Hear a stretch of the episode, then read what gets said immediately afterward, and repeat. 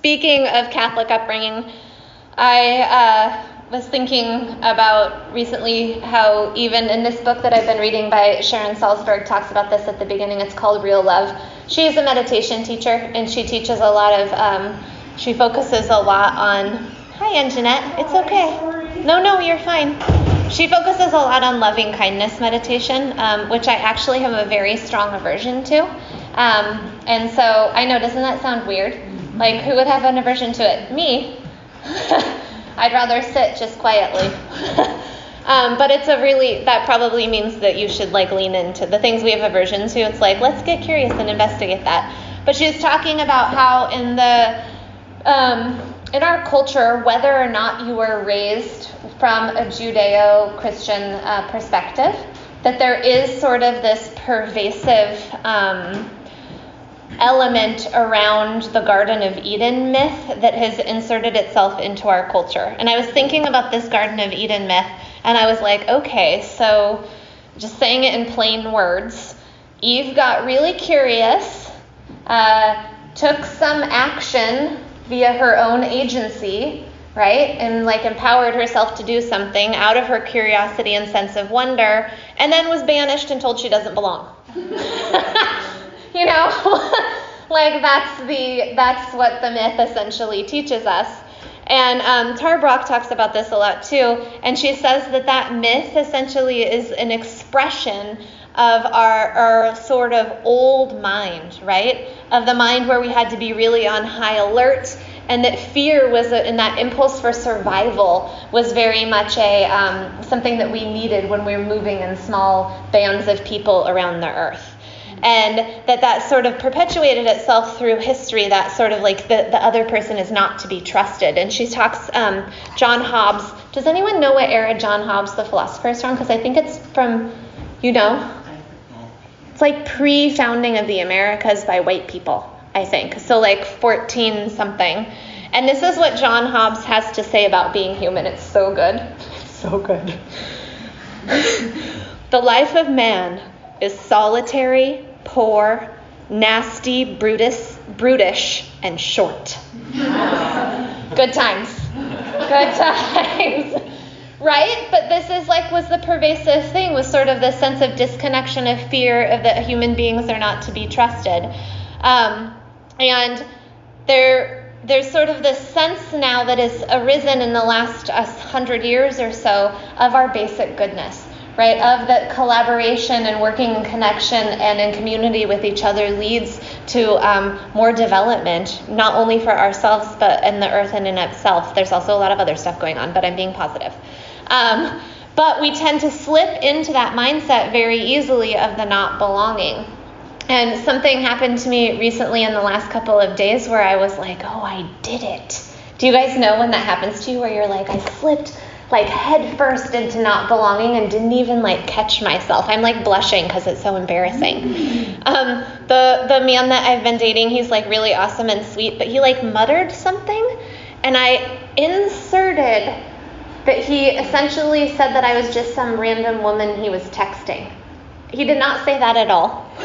just but I jumped to that like so quickly. I was like, "Oh, we are done." like like that kind of thing, you know, like he's othering me he like this is not happening like i he obviously doesn't think i'm worth it it's like a throwaway person.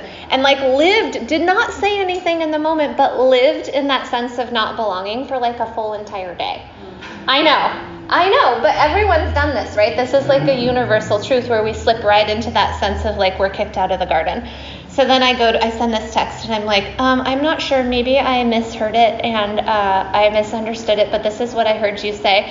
And so then probably we're done unless maybe I misunderstood it. I know, I'm a human being. so my phone like rings immediately and I'm like, oh, so you called me right away. and then he's like, oh my God, I would never speak to you that way. Yeah, and it was like, it was very, very sweet. And then I had to be like, wait, what happened here to myself, you know, and take responsibility for like how I had gone headfirst into that sense of not belonging.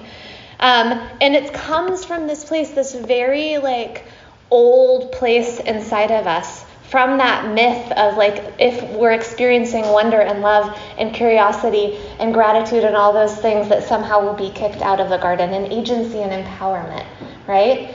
Um, and not only that it comes from our childhood for many of us that there's something that we did along the way that we learned that if we had needs or that if we were vulnerable that we would somehow be kicked out of the garden. And Tara Brach says that the healing that has to happen is we have to begin to understand that we are the garden right? That we already belong that there's nothing that we need to do or say or be to achieve that sense of belonging it's more that removing of the obstacles that prevent, from, prevent us from being there and he had an opportunity in this moment because I was vulnerable, right? Because I was like, did you say this or did you not? Which was very vulnerable because what if he had said it? That would have sucked, you know? um, to then reflect back at me like the way that he actually feels about me, which is that he sees my light and that it is golden and that there, he does not want to harm me right? And that isn't always how it turns out, but sometimes it is when we, and especially when we're relating with healthy people. Does that make sense? Where if we're vulnerable, then we give people the opportunity to reflect our light back at us. And that's called good othering, right? When we can reflect the light in each other. And we need that sometimes because to be in it alone gets really like refracted and dysfunctional and weird. And that's our job. Like there's that Jewish creation myth where it says something happened and the glass bulb of creation fractured. And inside of each of us is a piece of that light that came from that glass bulb. And it is our job, our purpose in the world, according to Jewish tradition um, according to yogic tradition for sure, to remember that light resides in each of us and then also in each other, right? Um, Thomas Merton says, We are living in a world that is absolutely transparent and the divine is shining through it all the time. And this is not a nice story or a fable, this is true, right? That this is true, that the divine light is shining all the time and we only have to remove that, that that shadow of the ego to be able to see it.